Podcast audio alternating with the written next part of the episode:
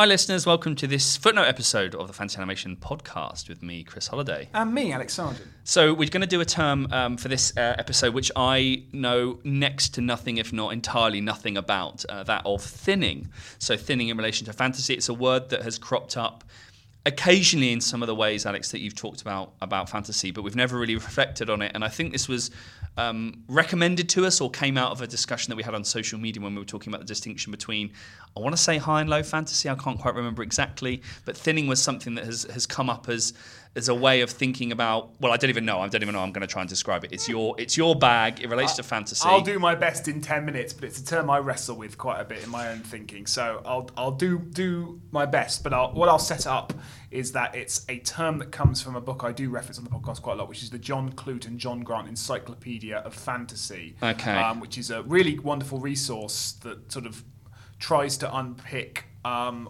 all types of. We've talked on the podcast a lot of times, including on one of these footnotes, about the problem of fantasy being it's so broad that it needs kind of pinning down, and the, there are so many terms out there that help to pin down the various strategies that are going on in fantasy, and this is this is one of them. It's Okay. a, an interesting one in many ways, but one that offers up a lot of provocations, but I'm not necessarily sure provides that many solutions either. Okay, so I'm yeah, I'm I'm definitely all at sea with this one. So I'm going to start the timer. You've got ten minutes to talk to me about um, thinning, Thinning. in relation to fantasy narrative storytelling. I will start now. Okay, so basically, um, the term, as John Clute defines it, is trying to get at a thing going on in a lot of fantasy novels, whereby um, fantasy novels often articulate through the fantastic a sense of loss or decline or a desire for restoration.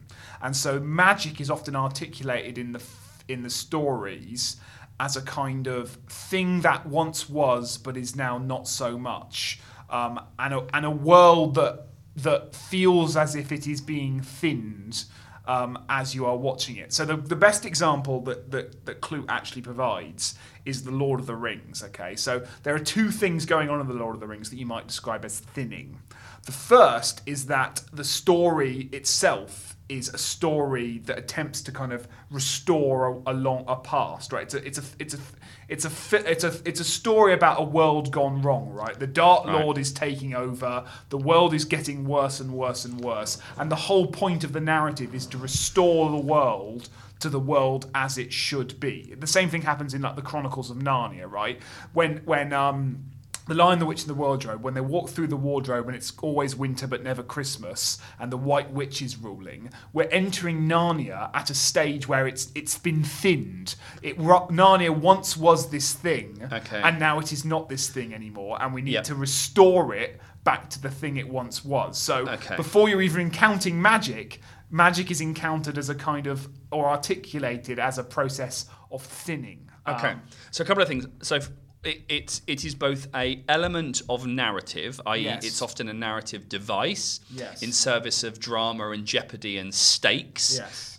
But it is also a condition of the of the world, of fictional world. Yes, exactly. So so Tolkien's Lord of the Rings is is they're trying to restore Middle Earth to a lost Yep. sense, but also like the, I mean the films start with a quote from Galadriel, and it says, "The world has changed. I feel it in the water. I smell it in the air. Um, much that once was is lost, for none now who live who remember it." Okay, so there's this sense that Okay. the world has died, and there's this whole thing going on in Lord of the Rings about the elves leaving, and that, that doesn't, you know, there's no, there's no, the world is is dying, um, but, and, and needs restoring, but even the restoration won't restore it to its its former glory. So, Okay. so, so basically, what John Clute articulates is this recurring motif in fantasy, and he calls it like fantasy tales can be described in part as fables of recovery.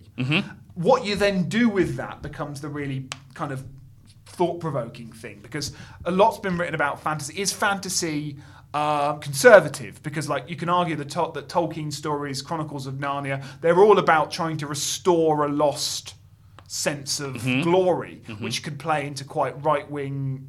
Conservative rhetoric, you Making know. America great making again. America great again. Make Middle-earth great America again. has been thinned. Yeah. Britain is thinning. You know Yeah, this okay. idea. So, th- so, so there is that element of it, but you could also read it as like fantasy is all is is needed to replace that which is lost. right?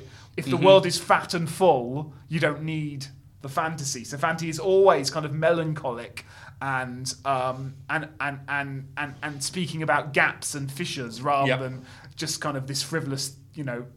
It's, it's not it's not delicious icing on already of a deliciously uh, lovely cake. It, it, it has to go on top of something that has been thinned. Okay, so magic in these terms is taking on the role of, of fantasy insofar as magic is something that is a corrective to a world that has been thinned. The only way to Or- solve this problem is to find this thing or the other or, or do this. Yes, slash the world was once magical, and it no Right. longer is. Yeah. Okay, so magic is both the um, thing that's absent, Yeah. but also the thing that could then solve the problem. So I would tie it to, and I'm not necessarily sure Clute does this because it's a very short encyclopedic entry. This is all coming out of. Um, you know, the whole point. Fantasy literature comes out of a process of perceived thinning because fantasy literature in the Western tradition emerges out of. Uh, the the, the Enlightenment, the move towards scientific rationalism, and the birth of Romanticism with a capital R. And Romanticism articulates a world that once was that has been lost, the world of imagination. The, you know, chart the, the whole romantic position of the child. Essentially, childhood is a process of thinning, right? You have this incredibly uh, blissful and euphoric relationship with the world, unchained, and then you are thinned as an adult into something. Um, missing. As I mean, it's, again, it's a line from Lord of the Rings where um, Fro- uh, it's a quite a flow- throwaway one, but Bilbo Baggins says something like, "I feel thin like butter spread over too much bread." You know, like Okay. there's something missing. There's something stretched. There's something that that, that that fantasy can can fulfill and provide the solution. to. Okay, so it seems like it's if we think of classical Hollywood narration and that sort of uh, equilibrium, disruption, and then restoration of, of a different kind of in brackets equilibrium. You're saying that we're at, we've we're, we're fantasy stories often remove the first equilibrium and enter us into the disruption from the start.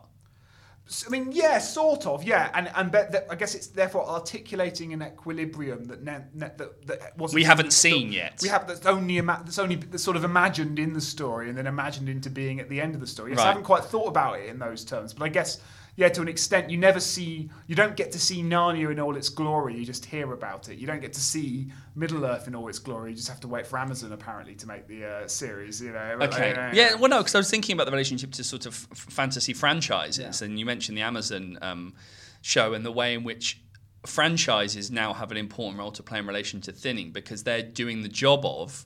And I think you know prequels, midquels, whatever Yeah. term that you. So there's a sense in which, and I'm interested that, that that now thinning is is almost becoming increasingly impossible because as a storytelling device because there's always going to be a prequel or there could be a prequel that that shows you life before the thinning occurred and so it's it perhaps it's I don't know whether it's watering down that effect because now there's multimedia Well, you say you yes, but then but then if you think about it, like Woody is thinned at the start of Toy Story. Andy has faded from his foot. Um, he's you know there, there is there is a past that has been lived, um, and Toy Story Two is all kind of about him coming to terms with a thinning that has occurred from him. Always talk about animation. toy. Star Wars is you know the first films are are are, are thinned. You know they are um, you know. We start at the point of the Empire, not at the point of the Galactic Republic. Yeah. So yes, there's a narrative filling it in that these things can do, but I'm not sure that alters the rhetoric too much. As I say, I think this is all quite cryptic in Clute's original definition. I think the term is interesting, but I think it, it asks more questions than it answers because I'm not sure what you do with that.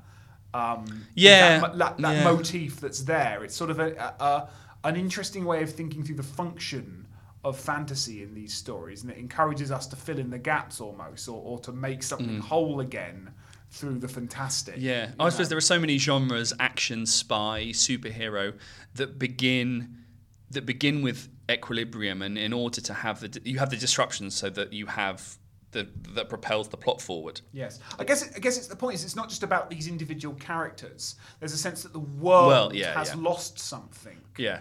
um, and, and and and needs to get that thing back. So is that that's the difference between um, the first Avengers and Avengers Endgame? Because you would join Avengers Endgame, and the world has been thinned because half of the population have disappeared. Yes. So that's that that puts you in a different position than the first Avengers, where there is no lo- there is no nostalgia for a, a world that once was. Okay, but I would I would say actually a better way of thinking about thinning is less literal and more kind of atmospheric. Okay. Because an actually better example would be say like Thor, when we move from Asgard to the human realm. Yep.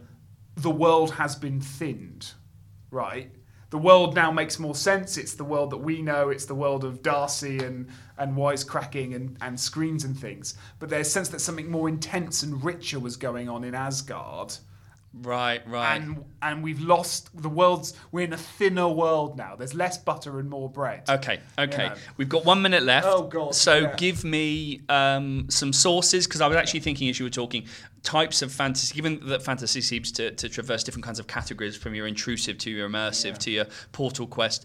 Um, what are some writers that talk about thinning, maybe in relation to those ideas, or that, that have Sure. talked about Well, the this is rhetoric of quite a literary term. So, so go go to the John Clute, John Grant um, Encyclopedia and look at the entry on thinning as your as your first source. Yep. Then the um, Association of the Fantastic in the Arts and and their their associated journal has lots of stuff on thinning. But a few articles that jump to mind: uh, J.R. Young's recent stuff on uh, on uh, Game of Thrones as an example of thinning um, is very interesting. Um, and uh, there's a few others there that I won't. I, I haven't really got time to mention, but You um, haven't, no. uh, but but th- look at sort of how that corpus is using it, and they often um, find new ways of exploring this term in very interesting ways. Perfect. You did that nine minutes fifty four. So there we go. Perfect. Okay, okay, okay. So we're done. The podcast is thinned just a little bit. There, There we go. Our footnote episodes are yes. If anything, the footnote episodes are a space where we reflect on the loss of what was once was, and our feature length yeah, yeah, episodes. excellent. sure. All right, cool. Um, well, if you guys have uh, a suggestion for a future footnote episode, you can email us at fananimresearch, F A N A N I M research at gmail.com and send your suggestions. Um, if that provoked more questions than answers, yep, that's how I feel about the term too. So by all means, ask those questions and we'll see if we can answer them. You can also use that handle, fananim research, to find us on Twitter, Instagram, and uh, Facebook. Cool. Um, we'll see you next time. Bye.